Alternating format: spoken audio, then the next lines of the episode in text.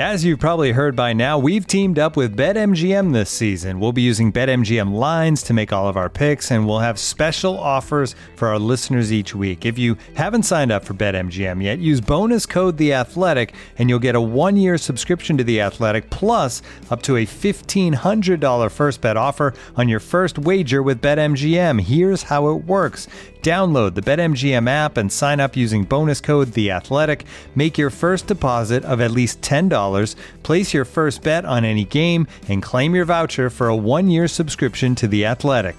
See BetMGM.com for terms. U.S. promotional offers not available in D.C., Mississippi, New York, Nevada, Ontario, or Puerto Rico. Gambling problem? Call 1-800-GAMBLER. Available in the U.S. Call 877-8-HOPE-NY or text HOPE-NY 467-369 in New York. Call 1-800-NEXT-STEP in Arizona. 1-800-327-5050 in Massachusetts. 1-800-BETS-OFF in Iowa. 1-800-270-7117 for confidential help in Michigan. 1-800-981-0023 in Puerto Rico. First bet offer for new customers only in partnership with Kansas Crossing Casino and Hotel.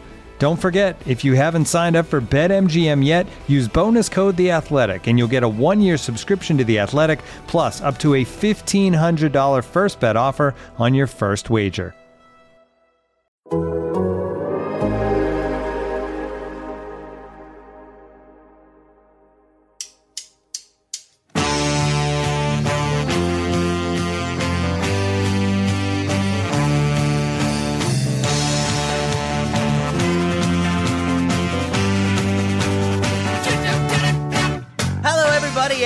Welcome to the Total Soccer Show. My name is Taylor Rockwell, and on today's Americans in Action episode, we've got three Americans we've scouted. We've got three listener questions to answer, two of which definitely relate to the U.S. men's national team. One, maybe I should have read a little bit more closely. To scout those players, to answer those questions, I'm joined by two lovely fellas. Uh, first up, scavenging the deserts of Arizona for any possible number nines, it's Joe Lowry. Hello, Joe. Yeah, so far, uh, no success. I'm finding No? a lot of cactus, a lot of Yep. tumbleweeds, uh, Yep. a lot of rattlesnakes, but uh, no number nine. Sorry to report. Hey, rattlesnake could work. Could be spicy. Could be a little bit uh, difficult to handle. Uh, you never know, Joe. I, I'd say keep your eye on that one. And while Joe does that, scouring the lochs of Scotland for a serviceable Tyler Adams deputy is Graham Ruthven. Graham, any Americans out there? Uh, not really. No, no, no luck in terms of finding a Tyler Adams deputy, and no luck in terms of finding the Loch Ness Drogba either. the mythical Loch Ness Drogba. Uh, I, I hope you do find that, and if you do, Graham, uh, be sure to report it here on the Total Soccer Show. Uh, I, w- I would have no doubt that you would do such a thing. Yeah, first place, obviously, is the, that's where you would report that. I, I, I have solved the the the centuries long uh, conundrum, the, the the centuries long mystery, and I'm going to report it here first. Yeah. Is it is it just is it a larger Didier Drogba that is also aquatic based? Is it just sort of like have some of the playing characteristics of Didier Drogba? What is it, Graham? Since we've gone down this rabbit hole, I think it's actually Didier Drogba. I mean, when Oh, was the last time you saw him? he could be he could be in Loch Ness. just just living in a submarine in Scotland, enjoying his time. All right, all right. Uh, well, if that uh, becomes the case, I'm sure we will talk about it. But for now, as I said, three Americans to be discussed on this episode. We're going to talk about Haji Wright, uh, Folarin and Eric Palmer Brown. Joe, I don't know if we should necessarily start with this, but I'm going to anyway. One thing that I think informed my research was trying to see these guys as potential for making the Qatar roster. And I think maybe that put me in a more negative position than you and Graham. We talked about this a little bit before we started recording. So, with each of these players, were you evaluating them for the potential of playing in Qatar, or were you looking more so towards the future? I was mostly looking towards the future, and that's where I think these three players land. Maybe Eric Palmer Brown gets in, in, in into that Qatar roster. That still feels pretty unlikely to me. But I, I think he's an option there. But Haji Wright and Balogun certainly, I think, is is one for the future. He's not even officially a U.S. men's national team player yet, right? He'd have to switch from England in order to do so. So I think it is important to think about not just with these players, but with a lot of players out there, right? We talked about Alex Mendez last week at the Vizela Boarding School of Hard Knocks. These are players that have a ton of talent, and, and they are sort of filling out the bottom end of the U.S. pool. Where if you needed someone, of course, you could bring in someone like these guys to, to come in and do a job. But realistically, with the depth that the U.S. has built and is still building, it's okay to say, yeah, maybe you're not one for the World Cup in eight months, right? Maybe you're one for the future. And I think that is more than finding that. And for me, as I looked through these players and watched a bunch of tape and looked at some numbers, as I'm looking at these players, I get pretty encouraged looking ahead to 2026 or to the big gap between 2022 and 2026. there's going to be opportunities to try stuff. There's going to be a lot of opportunities to try stuff. And I think these are players that could conceivably involved in, could could conceivably be involved in that next cycle for the US men's national team. Graham, same page for you? Yeah, absolutely. I think I was I was definitely a bit more positive than, than you, Taylor. But as you say, the, my framing was slightly different in that I, am not looking to the World Cup for these guys. It's, it's, about what they could do in the future. As we'll come to uh, Balogun in particular, I am excited about him from a USMNT perspective, but that doesn't necessarily mean he should be on the plane to Qatar. It's a it's a 2026 kind of player to monitor, I think. All right, all right, I'm good with that. We'll we'll see how the conversation evolves and how these players evolve as we go forward. But for now, let's talk Haji Wright to start. The 24 year old attacker on loan at Antalyaspor from uh, Sanderske is how I'm going to go with it here. I did write down nice the work. pronunciation and cannot find it uh, in my notes immediately. I'm glad you took that on. Me there we go. There, it's the O with a line through it. There's a capital E at the end because reasons I don't know. He's unloaded on Antalyaspor. That one I can say. I just had on loan from Denmark in my notes, so that's a better way to do it. That I have a lot been... of respect for what you just did, Taylor. Joe, that's the editor's choice right there. Simplify it, and then you don't Yeah. look like a fool. And since you've been smart with that, Joe, I'll turn it to you to talk about Haji Wright. Sure. Well, first, Taylor, actually, I want to flip it back to you to tell us a little bit about Ant- Okay. Antalya, right? That's the the, Oh, the yeah. region of the city in Turkey. You messaged in our Slack earlier today Oh, yeah. that Haji Wright picked his club well. Tell us more about that before I dive in.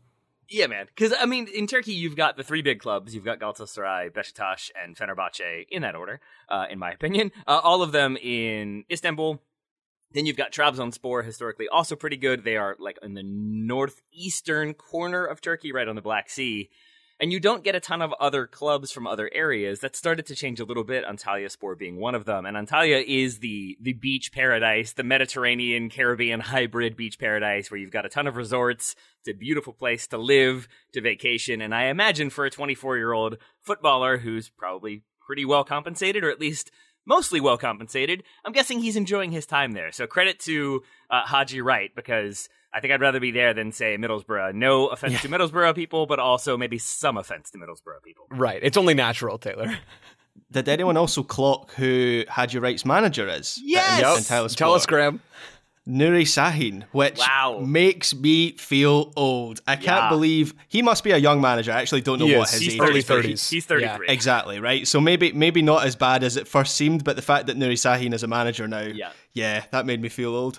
Yeah, he I had the remember. initials. He had the initials on his sorry, Joe, on, on his like training gear, and I was like, "Oh, that's nice that they cut to Nuri Sahin on the bench." I didn't know he played there. I guess he's like the captain, and then it turns out I think he is still an active player, but he is also the first team manager. Was not ready for that one. Uh, Joe, what were you going to say about Nuri Sahin? Yeah, there's the second Christian Pulisic and Haji Wright connection. They were in the Bundesliga at the same time, and also Nuri Sahin played for Dortmund at the same time Pulisic did. Crazy, crazy world out there. This is the kind of stuff that happens, though, as a lot of these players mature. So Haji Wright has had an interesting career path so far. He was uh, with the New York Cosmos and NASL for a while, or for a short while. Then moved over to Schalke's academy, and then to the first team, then to Sandhausen in the second Bundesliga, then to Schalke again. That was a loan, and then to VVV Ven- Venlo in the Eredivisie. Now to Denmark, which Taylor pronounced way better than I will ever, and then now he's in the the Turkish Super League. So he's playing in the top division there. He has 10 goals this season in just under 1,500 minutes, which is a lovely scoring rate. He leads the team in goals, and he's scoring at a better rate, guys, than some really big names in Turkey. Scoring at a better rate than Mario Balotelli. He's scoring at a better rate than Michy Batshuayi. He's scoring at a better rate than Cyle Larin. Those are three legit strikers. And Cyle Larin is kind of the guy that's leading the team that topped the Ocho, right, in CONCACAF. So there's some pretty impressive competition that he's beating out in terms of his scoring rate. Again, 10 goals in 1,500 minutes. I liked a lot of what I saw from Haji Wright. He's right footed, he's tall, he's pretty strong physically. Uh, in terms of his player profile, I think that's that's what he looks like physically and, and the kind of stuff that he does. In terms of where he stays on the field, he likes to stay high. He likes to lead the line. He's not going to drop in. He's not really someone you would want to do a ton of midfield combination play. He likes to play with his back to goal. And the other thing he likes to do is run in behind. So imagine a very, very, very dollar store version, no offense, Haji Wright, of Erling Haaland, right? If you're thinking about a striker profile, Haaland loves to turn face forward after he's played with his back to goal and get in behind. And Haji Wright does a lot of that stuff. He's not the quickest in tight spaces, and I think we see that with a lot of like bigger people in general. They just struggle to to really move super fast in any small area. But when he gets going, he has some good straight line speed with those long legs. So he likes to get forward, he likes to run in behind.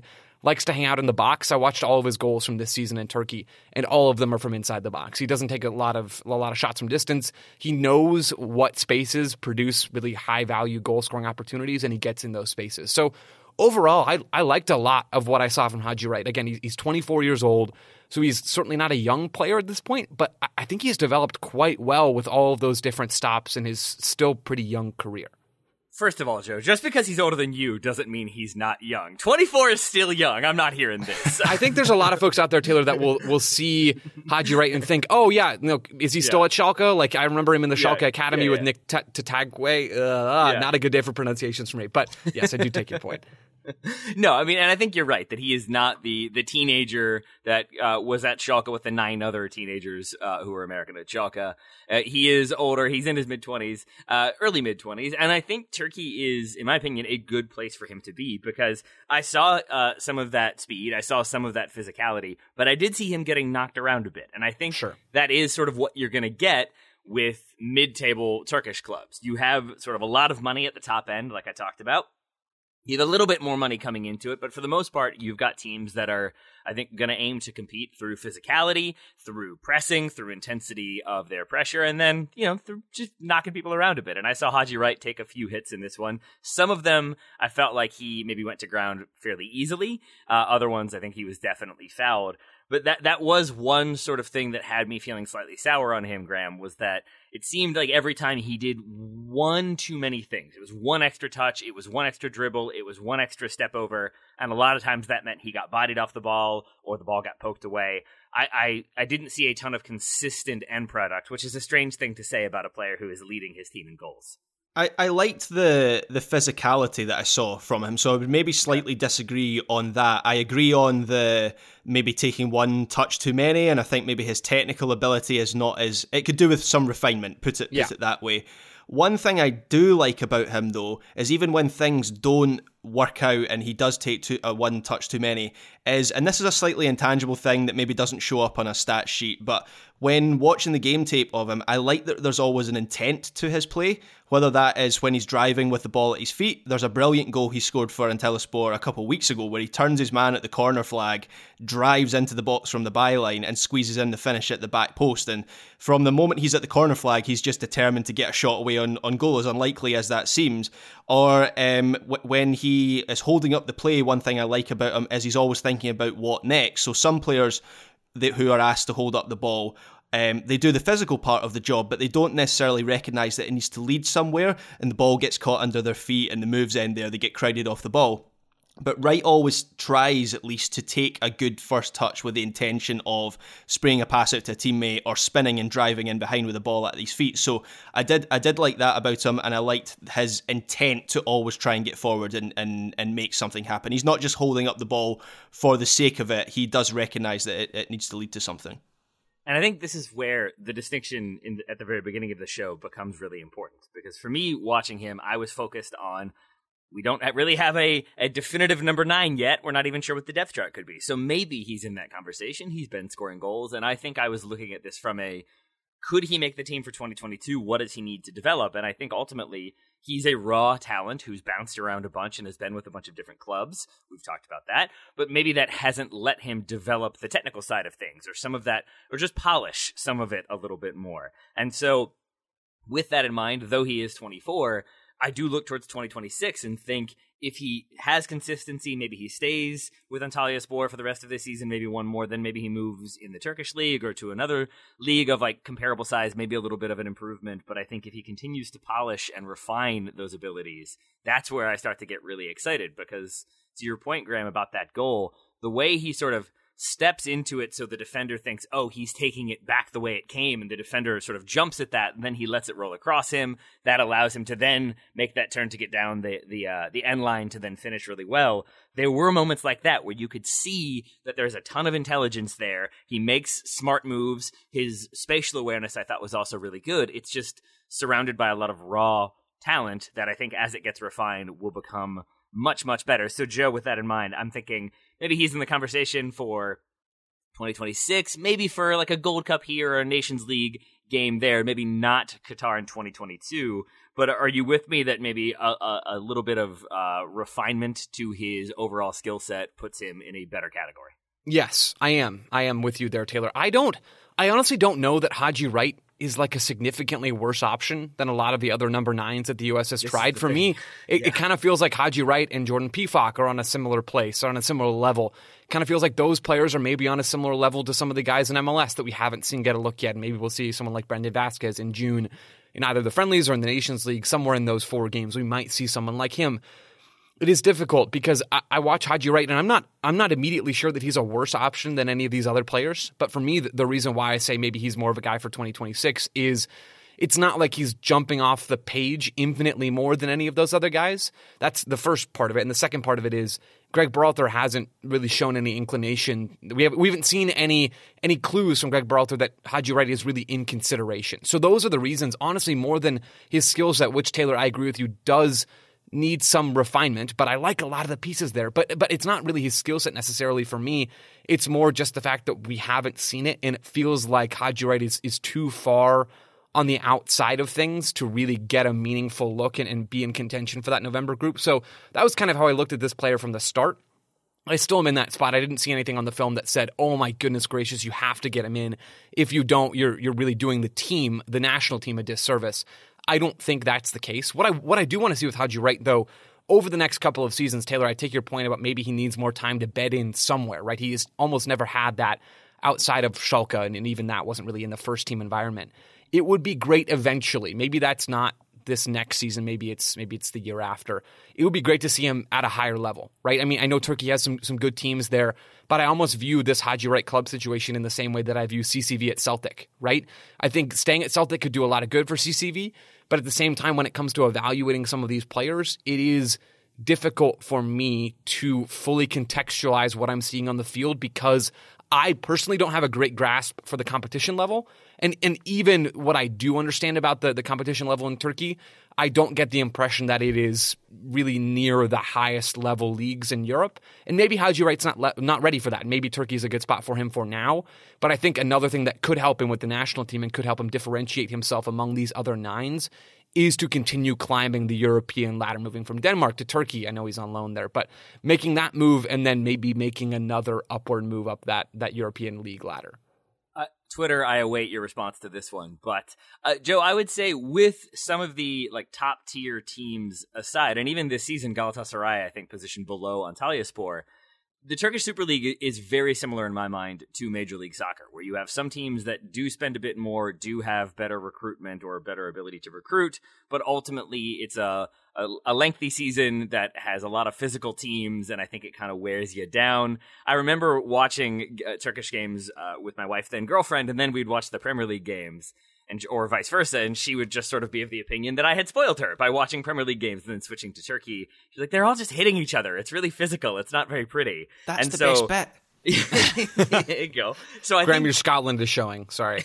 there is True. something to be said there for maybe going to develop the technical side if that's what he wants to do, but also I think there's something to be said for playing in a in a tropical paradise where Greg Berhalter maybe if he wants to get a vacation and also watch some footy could could go hang out there. So maybe that's the allure of playing for Antalya Spor. Graham, if Greg Berhalter called you and said, "What is Haji Wright best at, and what's the thing that I should be ready for him to need to work on?" How would you summarize? The- way you described uh, Haji Wright's sale pitch there to uh, Greg Ber- Berhalter is pretty much how I think Qatar won the World Cup bid. Pretty much. Uh, if if there is a if there is a, gift bag of Rolex watches as Yeah. well, then may- maybe he's in that squad for, for Qatar. I But like, um, I like that. Yeah, I, I think his I think his hold up play is, is something that maybe the US doesn't have a, a whole lot of at the moment. Obviously, we have we've spotlighted the qualities that Jesus Ferreira brings to, to the squad, but it, it tends to be about creating space that, that that's his best quality rather than kind of holding up up the ball. So um, Zardes can kind of do it to a certain extent. I, I think in terms of his hold up play, that was the thing that stood out to me of oh that that could be quite useful for the US. But again, to reiterate the point we made already, kind of for the next cycle, not so much for this one. All right. All right. I like it. Well, that's Haji Wright discussed. Why don't we take one quick break and then we'll be back to talk about two more Americans in just a moment. This episode is brought to you by Michelob Ultra, the official beer sponsor of the NBA. Want to get closer to the game than ever before?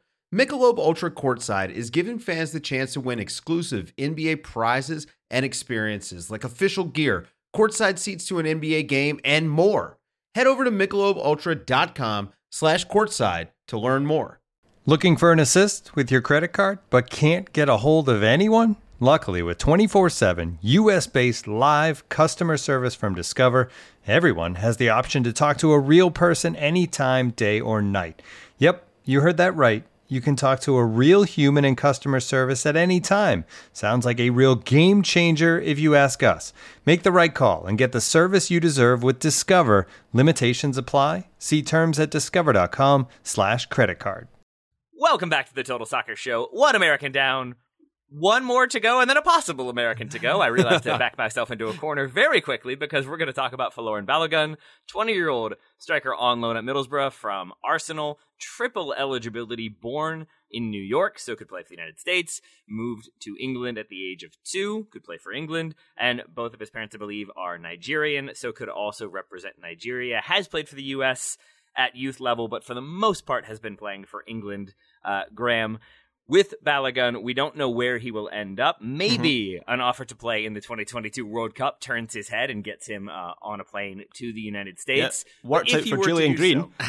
So, there you go. It's happened before. It could happen again. Uh, if he were to do so, first off, do you think with the rest of the season and maybe the start of next season under his belt, could he be in a position or could he strengthen his game enough where he could be in that same conversation as we're having with Haji Wright?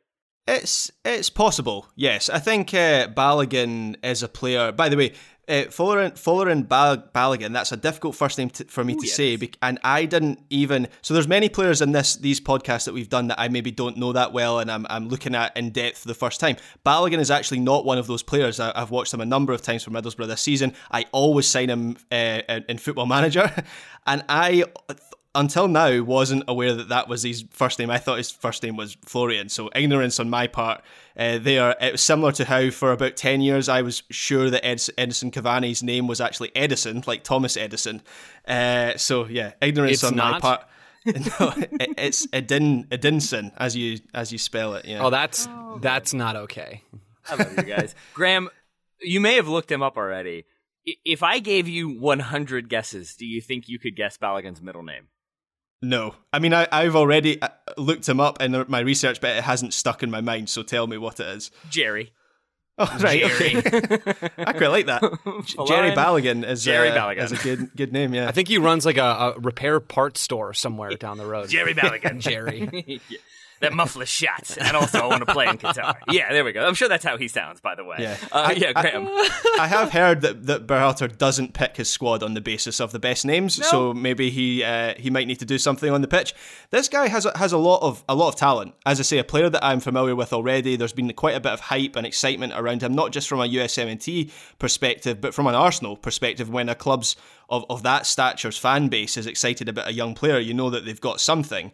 Um, and so I guess it's possible he's on he's on loan at Middlesbrough right now, as you say, Taylor. He maybe hasn't been as as integral a figure as he he might have liked this season. He's uh, he's played 16 games in the championship, only started eight, but he has got three goals and two assists in those appearances. So he has he has impressed to a certain degree. I think maybe you'd you'd want him to be a first team starter at championship level before you started talking about him as a as a certainly a lock for the, for the roster, the USMNT roster. But um, the most obvious physical attribute that he possesses is is his speed, and that allows him to get away from defenders. It allows him to get into the box quickly, but it also allows him to make actions quickly. And I'll explain what I mean about that. So one of the things that you you'll see from Balogun is his propensity for standing up his man, shifting the ball onto his right foot, and then curling a, a shot away into the into the far corner. And the reason he's so effective at this is because of the swiftness at which he does all those things. So when I say speed, uh, as one of his best qualities. Yes, I mean across the ground, but also in terms of how he plays the game. He's very quick at in how he does things. And I always think when you look at some of the best strikers in the world, I'm not saying he's at that level, but I'm thinking, you know, Thierry Henry and Kylian Mbappe at the moment, and maybe Haaland falls into this as well. That is some that's a quality that they all have, and that is a that's a sign of very good technical fundamentals. And I think Balogun does have that. And of the three players that we've we've analysed for this uh, pod today, he's the player for me that has the highest ceiling. He could go on and become, unfortunately for the USMNT, he could become an England international. He could pick England and, and could could uh, feature for that national team. He could go on and become a, a key player for the US. Again, it's probably not for 2022 but certainly for, for 2026. And I, I, in terms of his fundamentals as a, as a player, I just think he's very sound, which is something that you would expect from someone who has come through the Arsenal youth system, one of the best youth systems in, in the world. And not only has he come through that system, he's thrived in, in their youth teams. And when you look at his qualities, he's a very good all round striker with very little weaknesses in his game. This sounds like I'm talking him up a lot, and I, I'm, I am, but I'm talking about his fundamentals. The basis of his game is very sound all of those fundamentals could do with being raised a little bit, or certainly a lot actually in, in some cases. And if he does that, then there, there's a serious uh, there's a serious player there. Again, how much of that do you attribute to him being in the Arsenal academy in terms of his sort of all around okayness and now needing a bit more polish? Yeah, I think uh, Arsenal obviously have a have a, a long history of producing technically sound players. You look at the players that have come through that academy recently. I mean, Bukayo Saka would be a, an obvious one, and you look at the techni- technical ability that he has. Even players that don't make it at Arsenal, I'm thinking of uh, Zelalem, obviously another another American who's who's come through that system.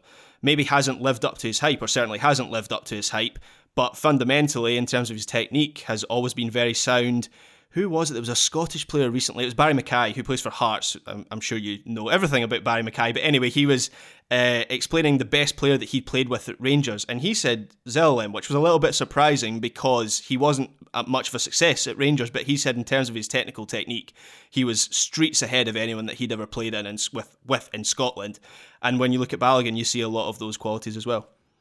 Joe, I want to pause here for a moment to ask you a very odd question, but it's one that, like, talking about these guys has sort of triggered in me. When we talk about these, these different number nine options, it seems like they all have different things that they're very, very good at and different things that they need to work on, which is why we do this show, not breaking any new ground there. But what I keep sort of stumbling upon is the idea that I'm not sure I know what Greg Berhalter would ideally have his number nine be.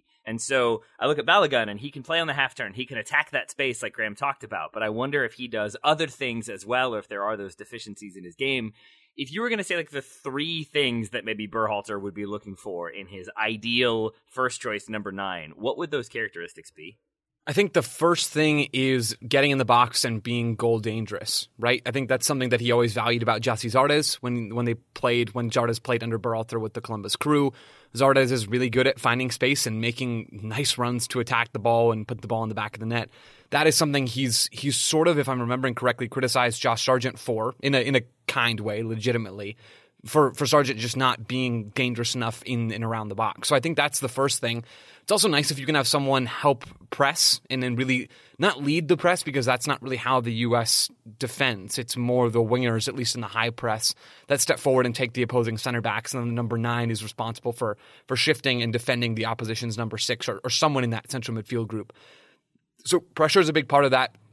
And I also think helping the team in deeper bits of possession is is the final part of that. And I think a lot of these traits, to to be clear, are things that every manager values from a number nine. I'm not sure that Greg Berhalter is unique in what he's looking for from his number nine. This U.S. team is generally not all that unique in how they play at this point. They were uh, once upon a time in 2019 and maybe even 2020 but that's faded a little bit now. The third thing, yeah, helping helping a team progress the ball forward in possession, and that can look a couple of different ways. Taylor, that can look like Jesus Ferreira dropping in and becoming a number ten in attack and, and contributing that way, or it can look like uh, Jordan Pefok being up there and being a body, right, and occasionally doing some combo play, but mostly being there to body opposing center backs and hold play up.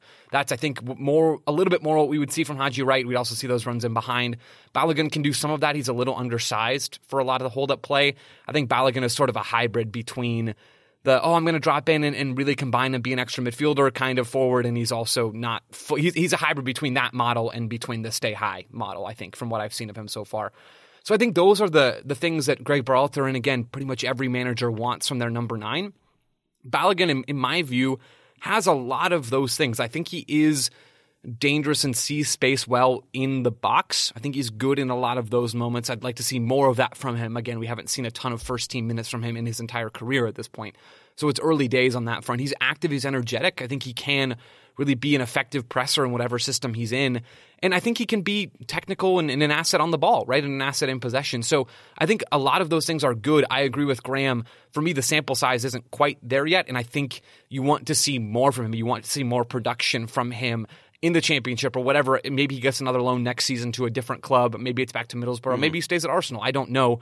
I think it would be good for him to get first team minutes somewhere, and that's probably not at Arsenal. The the one ding I have, I guess, on Balogun's game, or maybe here's a, here's a few things that I don't think he's all that good at. He's not a creative passer, which I don't really think is his game. That's not really what he's asked to do for Middlesbrough, and it's not really going to be his game if he becomes a full time number nine somewhere. So he's not all that much of a creative passer. He's not going to dribble by you a ton either. He's not like this high volume, super technical YouTube highlight skiller kind of guy. That's not really his game either. He can drive by you because he's quick and he's athletic, but he's not really going to dance past you. And the, the other thing is, Graham, you mentioned him opening up and getting the ball on his right foot and, and taking a shot. I think he's good at that but he's not nearly as disciplined with his shooting as I'd like him to be. He takes a lot of long shots. I don't know if that's stuff that you guys noticed in the tape, but he he took way too many of those shots for my liking to the point where I almost wondered if it was a, a legitimate instruction from the Middlesbrough coaching staff. I I think there is a time and a place for a long shot, but I, I think he doesn't always see those right times in those right places. So if he can sort of refine his game in the final third, that's always the biggest thing for a striker.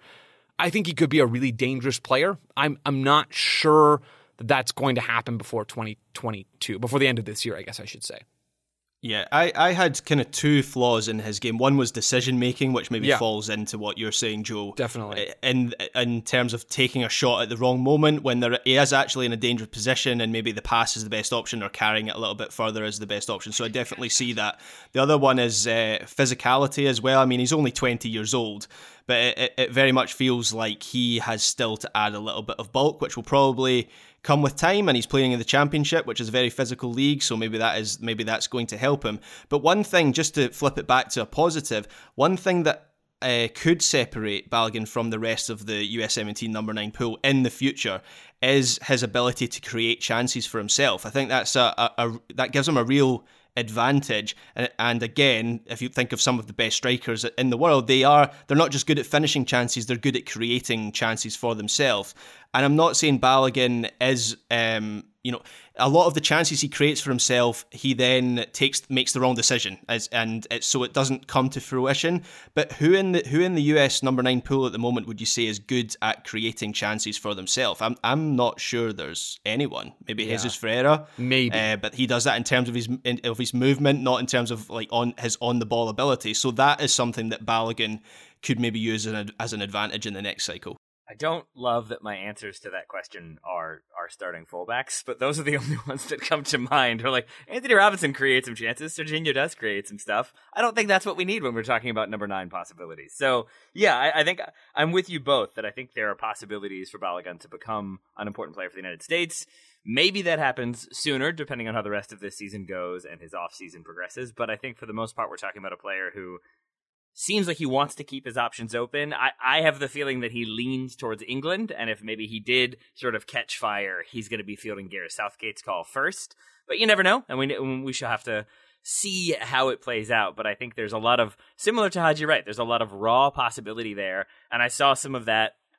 The intent to attack, the intent to go at people, to play on a half turn and be comfortable in the box. He makes some wrong decisions, as both of you have mentioned. He lacks that kind of elite technical side of the game that he needs to develop. But I still like a player who wants the ball in the box and wants to create and wants to shoot. And I think that makes me excited to see what comes next for Balogun. Anything else on him before we talk about our final player? Just that note, Taylor, about the switch. I don't think we're going to see a switch, barring some wild World Cup shenanigans. I don't think we're going to see any switch to the U.S. until after next summer. So, summer of 2023 at the earliest because that's when the U21 Euros are taking place. And that's like a, a real tournament for a lot of these European players. You'll see a lot of stars at big clubs in that tournament, and Balogun has a chance to play for England in that tournament. He's already been a part of qualifying for them. So I don't think, again, unless something crazy happens, I don't think he would miss that opportunity to make a switch now.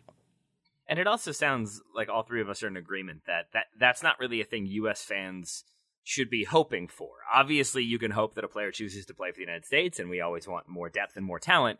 But I don't think this is one of those where if they don't get him, they're missing out on an obvious starter right away. It's not a Serginho Dest sort of situation. It's not a Yunus right. Musah situation for me. There's a lot of potential there, but it's I don't. Not an think... Aiden McGeady, just adding the Scottish. Uh, exactly. Thank you, Graham. Exactly. Thank you, Graham.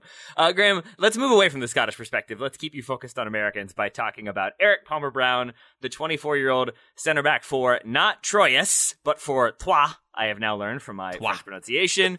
uh, his loan there was made permanent in February, so he is playing in France. Graham, how's he doing? He's he's doing relatively well at the moment. He's a, a first team player for Troyes in Ligue 1, and uh, they are. Uh, uh, I think they are guiding themselves away from trouble at the at the bottom of the, of the table, and Palmer Brown has actually been in relatively good form recently and um, it's it's good to see him get first team minutes because obviously he was in that situation. He was a bit of a Jack Harrison signing for Manchester City. He leaves SKC early in his career. He is a Harrison signing in the sense that he was never he wasn't signed to be a first team figure for City, and so he's loaned out to Holland and Austria, and then he's initially loaned out to Troyes in, in France, and then he's signed permanently in, in February. So it's good for him that he's got some some certainty now in his career. Um, obviously, a player who has been in the in the USMNT roster. So of these three, despite the fact that he's he's maybe maybe this is just because he's a, a, defender and the other two players we've talked about are attackers and everyone likes attackers over defenders.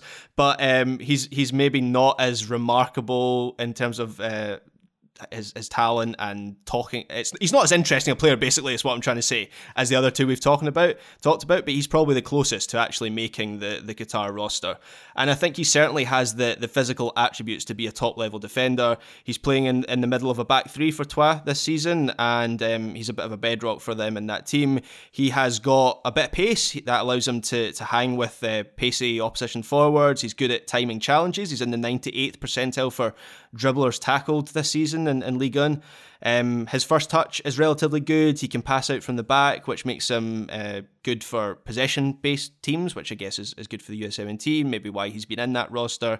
Um, his his tackling and interception statistics are good. He's in the 80th percentile for centre backs in uh, not just Ligue 1, in the top five leagues in terms of his tackling and, and interception um, numbers. And there's this story that while Palmer Brown was tra- uh, training at, at City, he would regularly meet with the loan coach there to analyse his body positioning, which City had identified as something he needed to improve on. And so I was closely looking at, when I read that story, I went back to the game tape, looked at a lot of his positioning, and I looked at a couple of matches, recent matches against Marseille and against Strasbourg there at the weekend.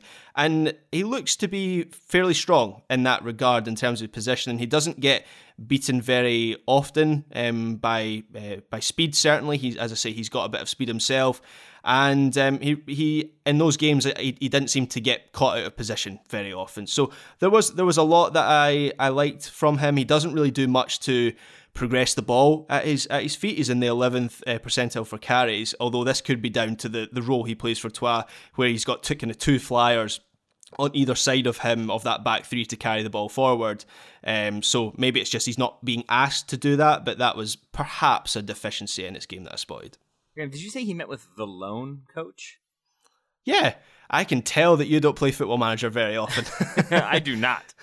Yeah, so apparently loan coach is now a is now a role. You have to hire a loan a loan coach and football manager if you're at a Premier League club. I think their role is essentially just to monitor and coach all the players that you have out on loan. So it's maybe not a, some someone that like Stirling Albion would have, because uh, I don't know if we've got any players out on loan. But at City or a Chelsea or Man United or something like that, you've got a lot of players on your books who are not necessarily in your squad, and I guess that's their job. I know you weren't really signing up to be the expert on the loan coach, but I have I have another question. So is the idea then that if he's uh, obviously he has now gone to Troyes on a permanent deal, but when there's say a loan player, is he checking in with the loan coach to kind of figure out what he's doing at, at his loan club and how that relates to what maybe the senior team w- would want if he were to return? Yeah. Like okay, so it's basically making sure he develops in the way that helps the senior team, his his parent team, as opposed to necessarily just focusing on the loan move. I think so, yeah. Uh, my understanding of it is that the loan coach is a liaison for these players who are out on, on loan, so that loan coach will analyse their games they're playing on loan. And I think, obviously, it must be a case by case basis. They must be telling them things that will help them at the loan club they're they're at. But I think certainly in City's case, where they have such a, so, a strong sense of identity and what the players that they they uh, that are on their books need to be good at to play for Manchester City, I'd imagine that City, the way that they play, is informing a lot that they were telling Palmer Brown in this case. Well, this has been Loan Coach Chat uh, with myself and Graham. Joe, let's go back to Eric Palmer Brown. Uh, let's talk some more strengths and weaknesses. Honestly, Taylor, I don't really have anything else to say as far as the strengths go and, and really the weaknesses too. I think Graham did a great job. For me, me for me, EPB is very much in the Miles Robinson and Walker Zimmerman mold, right? He is an athletic guy. He can sweep up in behind the back line. I think that's why you see him playing in the middle of that back line. He's also done a bit of, of left center back and right center back, I believe, this season. But he sweeps up play. He's athletic. He's decent in 1v1 defending. He, he can struggle to turn and, and, shift to defend opponents in smaller spaces. Like I talked about, just the reverse, I guess, with Haji Wright earlier on in the show. But that's not uncommon for, for a lot of center backs. The only thing I wanted to mention is I don't think he's the best passer under pressure. We don't get to see a lot of that with Troyes just because that's not how they play. Like they, they're more defensively and they're a little more direct. So that's something that we we maybe don't have the best idea, but from what I watched, he looks fine, but not supremely comfortable in that role. So for me, he's another guy in contention to make the squad, right? If John Brooks isn't going to be there, EPB's stock goes up a little bit. Same with CCV. Just a lot of abbreviations for me. I think if we're going to get a center back that hasn't been involved all that much under under Greg Berhalter in June, and I do think that's possible, I would rather see Cameron Carter Vickers in there than Eric Palmer Brown. I don't know which way that'll go. I don't know if we'll see either of them, but I think as far as his skill set go, it's, it, skill set goes, it's pretty clear that he's an athletic, pretty mobile center back. That's why we see him come on and play right wing back against Mexico at the Azteca because there's no one else to do that job, and EPB is athletic enough to hang. So I, I think Graham nailed the the scouting report. I agree. Oh, thanks, I, thanks, Joe. And I yeah. think uh, there would be no bonding between you two. Uh, but, uh, Joe, I, th- I think I think I, I am I'm very much with you, and I'm really glad that you brought up that CCV uh, name because for me, uh, Eric Palmer Brown reminds me a lot of Cameron Carter Vickers when we talked about him maybe a year ago. That I see the defensive side; it's very good. He wins stuff in the air. He tracks uh, his his mark well. He makes good plays. He saves stuff on the line. There's one even going back to his days in Austria where because it was during uh, the pandemic, there's no fans there, so you can hear his coach screaming at him uh, no foul, no foul. And then he sort of steps between the man and the ball, lets the ball roll out of bounds, and then you can hear, good no foul, good no foul. And it's just like I enjoyed hearing the praise for the, the defense, but I didn't really have anything when it came to his passing. Graham, I'm glad you included a few things there, but I didn't see a ton of his ability to uh, be calm on the ball, to keep the ball moving, to find open open teammates to advance the ball. So I think that's one I would really like to see more of from him. Not even necessarily improve, but just maybe more footage,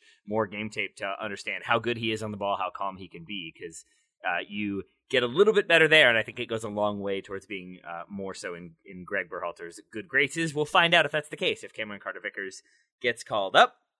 But for now, Joe, I think I'm with you that he is in that center back conversation, but we just don't quite know where. But not not threatening for a starting spot or anything like that. Seems like he will be a, a depth option for the time being. Yeah, it, it certainly seems that way. Maybe crazy things happen between now and November, but I would be surprised. EPB is fun to say. It is. Sounds like uh, I don't know, like a mild skin irritation or a fuel. Sounds like a fuel. Oh yeah, this baby takes EPV. Nope, shoot, messed it up. Cancel. Forget it. yeah, if, if, your EPB lasts longer than four hours, consult a, a medical professional. Yeah, I, am with you. I'm with you on that, Graham. On that note, uh, let's take one more break and then let's come back to answer a few questions. Looking for an assist with your credit card but can't get a hold of anyone? luckily, with 24 7 US based live customer service from Discover, everyone has the option to talk to a real person anytime, day or night. Yep, you heard it right. You can talk to a real human in customer service anytime. Sounds like a real game changer, if you ask me. Make the right call and get the service you deserve with Discover. Limitations apply. See terms at discover.com/slash credit card. This episode is supported by Season 3 of FX's Welcome to Wrexham. Celebrity owners Rob McElhenney and Ryan Reynolds' small town Welsh football club has finally been promoted into League Two after 15 seasons in the National League. Dedicated staff and supporters celebrate the city's return to glory while bracing for the newfound challenges that come with being in a higher division. Will Wrexham AFC stand up to the challenges and rise again into League One? FX is welcome to Wrexham. Catch all new episodes Thursdays on FX. Stream on Hulu. Welcome back. It's time to answer some questions. Graham, I'm coming to you for this one from Andrew Moore. With the USA's injuries throughout World Cup qualifying and now McKennie's, whose stock has risen directly due to another player not being available? Are there other Tom Brady types of players in world soccer who got their chance due to injury and went on to be great? Let's take the second part first, because I think the original question is a little bit more difficult because I'm not sure there's as many obvious answers. Maybe I will be totally wrong. But in terms of world soccer, Graham, are there players who you think got their chance due to injury, went on to be great? Well, the most obvious one for me, and I'm guessing maybe for you as well, Taylor, yeah. is, is Marcus Rashford, mm. um, who got his first start as a Manchester United player in a Europa League game against, I believe it was against FC Midtjylland, was yep. it? And what happened was Anthony Martial was was uh, due to start up front. He pulls up in the warm up with a with a with an injury. Or actually, is it in the, is it in the warm up or is it the day before? Yeah. It was warm up because he was sent down the like I think Rashford hadn't either hadn't dressed or was in his warm up gear and didn't have the proper stuff and had to sprint into the locker room to change to come yeah. back out and warm up. So yeah, yeah, I seem to remember that as, as well. So Martial pulls up with an an injury. Rashford starts that game and scores twice in, in that game. And then the next match is a Premier League match. Martial is still injured. Um, that Premier League match is against Arsenal, and Rashford scores in that game as well. Obviously, Marcus Rashford is in a little bit of a lull this season, but he's still a very, very talented player and an important player for Manchester United. So I guess you say the, the rest is history. The, the weird thing about Marcus Rashford is that there wasn't a great deal, or I wasn't aware of a great deal of hype around him. I wasn't, I'd never heard of him before he was named in that squad. So you do wonder, is it one of those situations in soccer where if he doesn't get that opportunity, does he does he ever flourish into the player that he is now? And it, it does raise that point in your mind of well, do, how how many players have we missed out on by not giving them an opportunity and them not getting that break? And and yes, it's quite a, an interesting one to think about. It is sliding doors and and uh, butterfly effect and all that good stuff. Uh, Graham, any other players from World Soccer jump out to you for this one? I couldn't think of any others yeah. from World Soccer. Marcus Rashford was the was the only one. I mean, I guess um, I was trying to think of players that have lost out because of injury, and I could think of loads of those players. So Alex Oxlade Chamberlain was one for me, who was a, a key player in the first phase of Klopp's Liverpool reign, and he was brilliant. And do you remember that Liverpool City game in the Champions League where that was sort of like Liverpool's coming out party, where all of a sudden they were here and they were an elite level team and they could win Champions League titles and so on.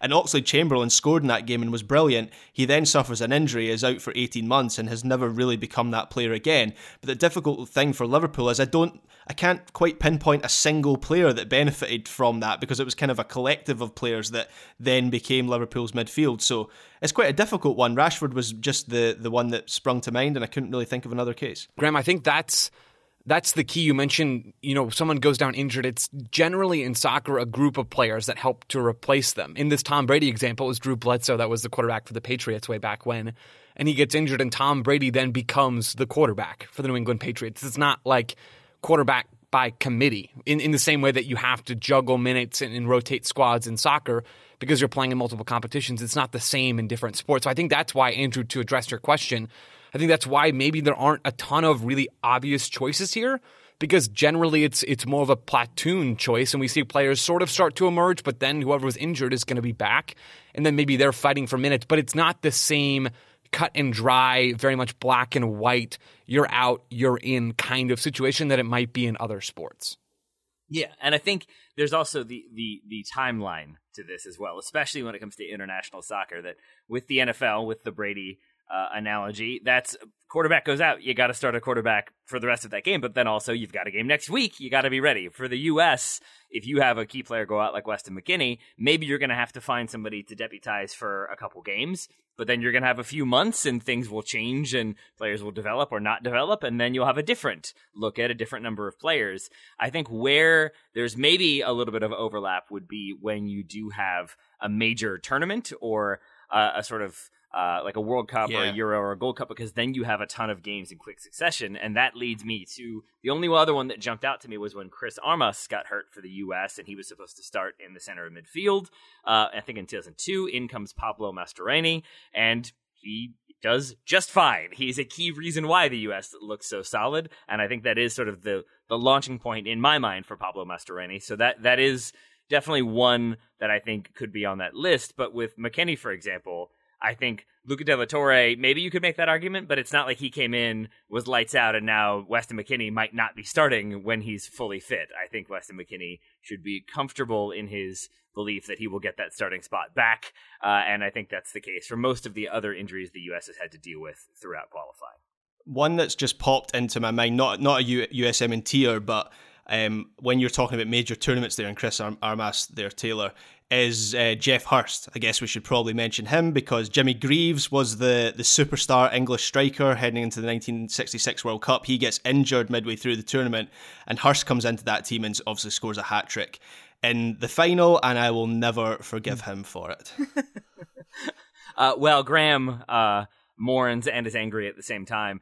I would say I do want to try to answer Andrew's question, and so th- the closest one I can think of when it comes to uh, this World Cup qualifying cycle would maybe be Timothy Weah, because if Gio Reyna is fully fit for all of qualifying, I have to believe he is starting most games. Yes. and I think we don't have the kind of development in the relationship, uh, but also in development in what he's bringing to the actual game that we did have with Tim Weah. So maybe he's one who misses out and has sort of staked his claim a bit more than he would have been able to otherwise.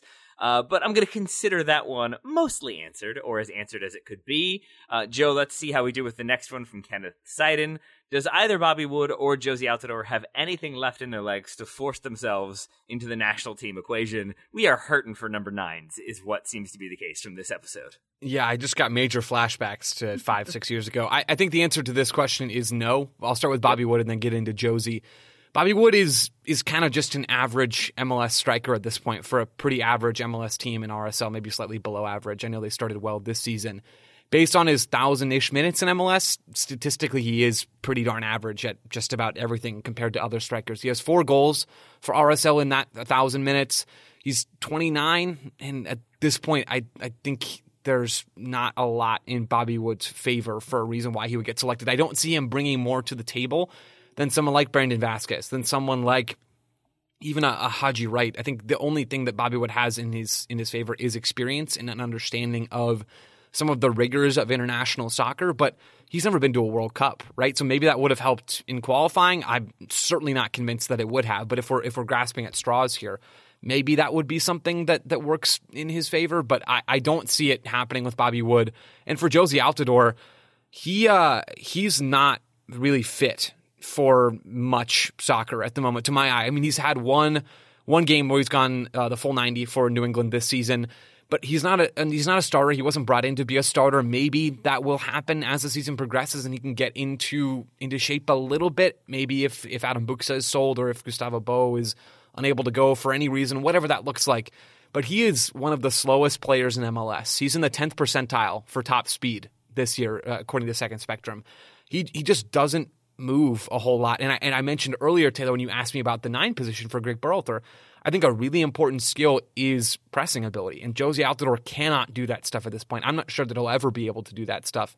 The argument for Jozy is he is maybe the most technical number nine the U.S. has, and he's certainly maybe the most experienced that would be in the general pool potential for the World Cup. But I, I just don't think he even differentiates himself quite enough with with his technical ability to make it worth using a World Cup spot on him. Maybe if it's 26, we're having a slightly different conversation instead of a 23 man roster. But even then, I, I don't think I would make that decision to bring Jozy to Qatar. Uh, since you said maybe if it, if it's 26, I'm going to go a different way. What if it were 2017, Joe? and it was the same. You're bringing 2017 Jozy Altidore uh, to this current U.S. team. And Taylor, what you're getting at there, because I don't, I don't know 2017 or 2018 or 2012, whatever. But I, I think your your point in that question is, if this is a younger, fitter Jozy Altidore, would he be involved in this U.S. team? And I think the answer to that is absolutely yes. I think Yeah. you know a, a few years ago, so just good for a generally speaking, yeah. I mean, technical technical quality, speed to get him behind, some physical attributes as well. I think he would be the starter for this team. I think he would have this job locked up, a, a past version of Jozy Altidore. But this this current version is still a, a, useful player in some ways for the Revs, but I, I don't think he's got it in him. Yeah, no no arguments from me. Worth remembering that when he was playing with Giovinco, I would always make that mistake of assuming, oh, it's Jozy Altidore who's kind of making the runs in behind, and it's Giovinco who's the conducting. Other, yeah, uh, yeah, other way around. It was Jozy Altidore who did the hold up play and could kind of turn and, and spray those passes in, or obviously carry the ball forward and get some goals himself. And I think that is exactly what Greg Berhalter would want. But I, I agree with you, Joe, that for him to come back would require him to get back into really, really good shape to be able to contribute on the physical side. Uh, the technical side, I have fewer concerns about if he were kind of rounding into form. But there's also the emotional baggage. I, I kind of already regret saying, what about 2017 Jozy Altidore? Because I believe that's the last time we saw him for the United States uh, when they failed to qualify. And I think there is so much baggage. He still gets booed. He still gets a lot of uh, negativity around him because of that. And I wonder if he even would want to come back to the United States, if he wants to deal with that again. Maybe if he's kind of in the best form he could possibly be, it's a chance to sign off on a more positive note. But I think for Jozy right now, it seems like he's happy just to kind of live his life and keep on going. Uh, but Graham, uh, do you have any other things to say about Jozy or Bobby Wood? I know you had like a whole like ten minute uh, treatise on Bobby Wood you wanted to roll out. Yeah, I watched two hours of game tape on Bobby Wood for RSL this season. No, I'm kidding, I didn't. Uh, I did watch some old highlights of Jozy just to remind myself of how good he was and I watched that England USA game at the 2010 World Cup where he has that. Do you remember that turn and run that he has against England? He picks up the ball on the left side, he beats two, possibly even three men, and then he gets the shot away and it's pushed onto the post. It just kind of reminded me of the player that he was, and, and also the player that he. And this is always the thing with Jozy Altidore with injuries and the way his career panned out at certain clubs, but also the player he could have been. That's the that's the the shame with Jozy is I, I don't think we ever saw him fully fulfill his potential. But a, a great player in his day nonetheless. I remember the Confederations Cup game against Spain when the U.S. won. That he was just torturing that Spanish defense, a Spanish defense that in 2010 would do just fine. So yeah. I, I, think I think uh, th- that stands out of my head as being the kind of peak Jozy. I doubt we get that again, but we should. It was all Sunderland's fault. Exactly, as are most things. It's Sunderland's fault. Final question from Tyler Cox: Is everything's Sunderland's fault? Yes, we already answered that. But the second question: How much do individual clubs affect a player's injury record?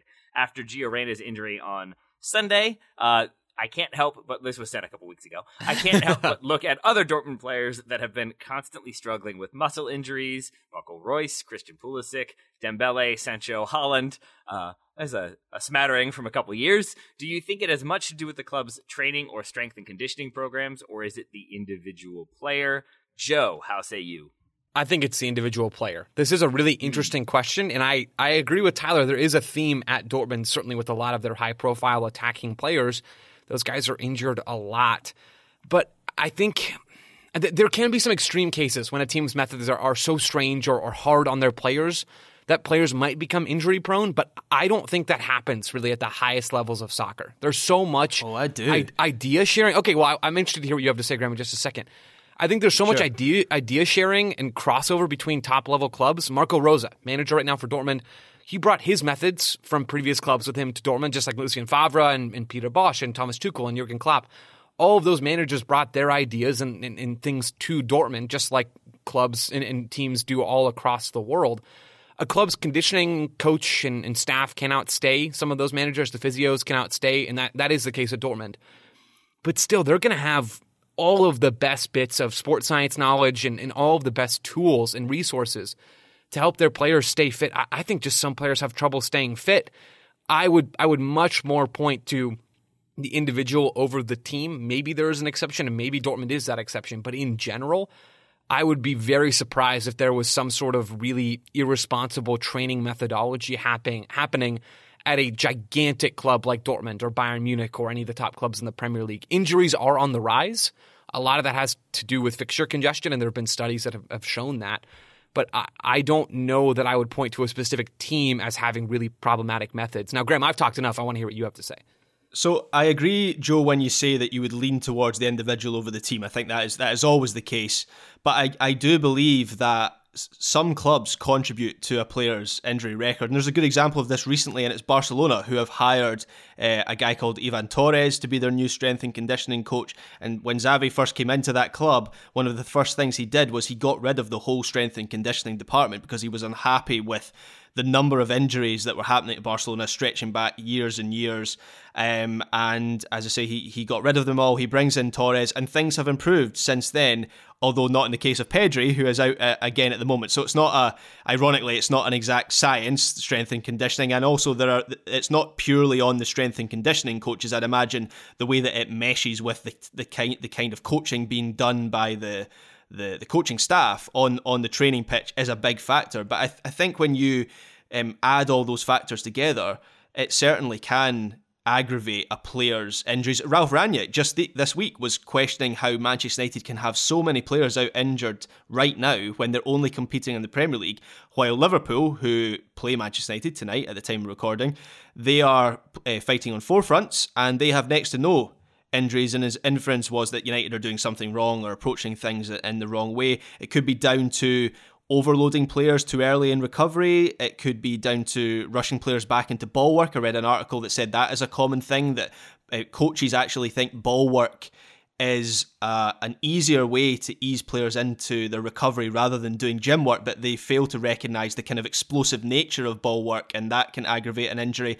And I, I read that same article from a couple of years ago said that the best strength and conditioning coaches and experts are now getting paid huge amounts of uh, by uh, amounts of money by clubs who are desperate to find an advantage. So I don't necessarily disagree with you, Joe. I do think it's individual over team, but I do believe teams uh, can be a factor as well in the way that they they conduct their training and how their strength and conditioning department works.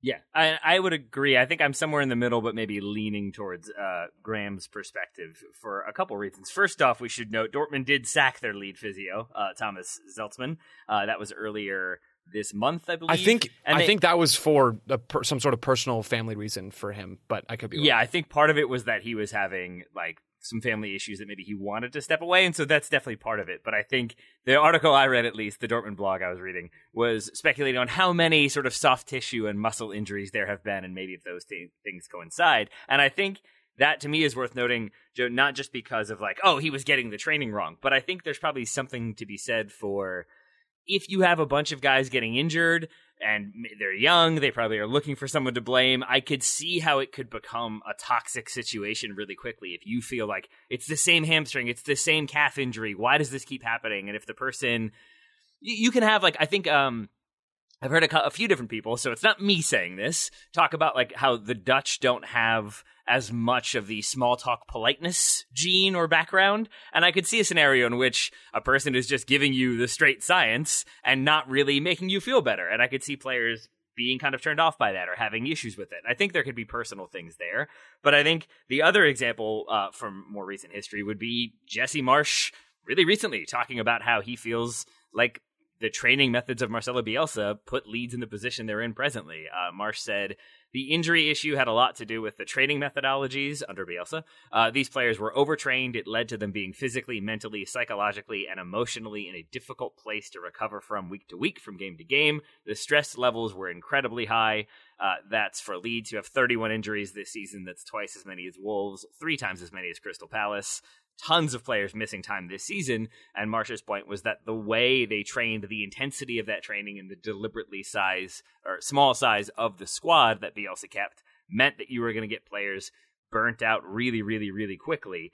And so that's where I think it is probably somewhere in the middle of if you have a team that is having a regular training session called murder ball, which Leeds were famously doing, I think that probably lends itself to wearing wearing out and and just sort of those kind of strains, the pulls. But I think also as we saw with the All or Nothing doc, when you have um, uh, a coach in Jose Mourinho who is prioritizing intensity, and you've got to learn how to fight, and you're all too soft, you get a ton of injuries in training because you're prioritizing training the way you play, and that means Eric Dier crushing Son Heung-min and him having to miss time because of it. So I think training and the approach to it can be a huge factor because ultimately, Joe, to emphasize your point, uh, and the sort of information that's there, uh, Benoit Delaval, who was the former head physio at Leeds, was talking about the structures they had in place. He said we had programs based on the age of the player, their positions, their injury history. History. We worked on it every single day. If a player had an ACL uh, injury from the year before, he would have a specific plan. If a player had two hamstring injuries in the previous six months, there would be a specific plan.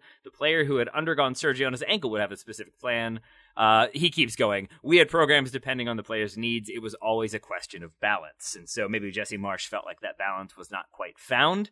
But I do think you've got a ton of science to back things up. And so sometimes maybe it's the training. Sometimes maybe it's a personality issue. Sometimes maybe it's the player or genetics or what have you. But I think it can be a variety of factors. And then I think, as Graham said, you do have clubs that maybe have just better medical departments and better approaches to training. And I think Liverpool would be a prime example of that. And now I have talked for a very long time. Anything else from either of you before we call this one answered? I just hope we get this all sorted out because I only have so many body parts and hamstrings to give to people. So I, I mean, this we have to stop this. Stop playing murder ball, people. I was going to say that, Joe. How many hamstrings have you got? Because uh, I, the USMNT needs it for yeah, this winter. I'm doing the best I can here, Gio. I mean, I I need you to give do do me one solid, dude. Come on now. Joe the Giving Tree Lowry. That's what I've always called him. But when the U.S. wins the World Cup and Joe is, I think, has like, what, one hamstring remaining and maybe one calf muscle, maybe one ankle tendon, Joe, it will be worth it, I promise. Okay. Yeah. For me, so. for me, it will be yeah, worth yeah, it. Not okay. so much for, for you. everyone for else. me, for it will For you, definitely yeah. be worth it. Yeah. Uh, Do you get the hamstring back once he's used it? Like, does your hamstring return from Qatar with a medal? I'll admit I uh, didn't include anything about returning the hamstring to me in the contract. That was probably an oversight. I'm gonna. I I gotta go make a call, guys. Joe, we got to get you some better contract lawyers, man. We could, we could have worked this thing out. We could have got you some medals. Yeah, we need you a loan coach. We could have at least. there we go. Graham's joke was better than mine was going to be. So we'll end on that note. Graham Ruthven, thank you for that joke and for all the information and insight you've provided today. Thank you, Taylor Rockwell. Joe Lowry, thank you for all the information, insight, and body parts that you've provided today. Thank you, Taylor Rockwell. and listeners, thank you all so much for listening. We will be back uh, tomorrow, or I will be back talking to Lori Lindsey about the U.S. women's national team. Thursday, we've got listener questions. Friday, there's allocation disorder. There's a soccer 101 in there as well. Tons of constant content whew, still to come. But for now, that ending tells me it's time to call it a day. Thanks so much for listening. We'll talk to you very soon.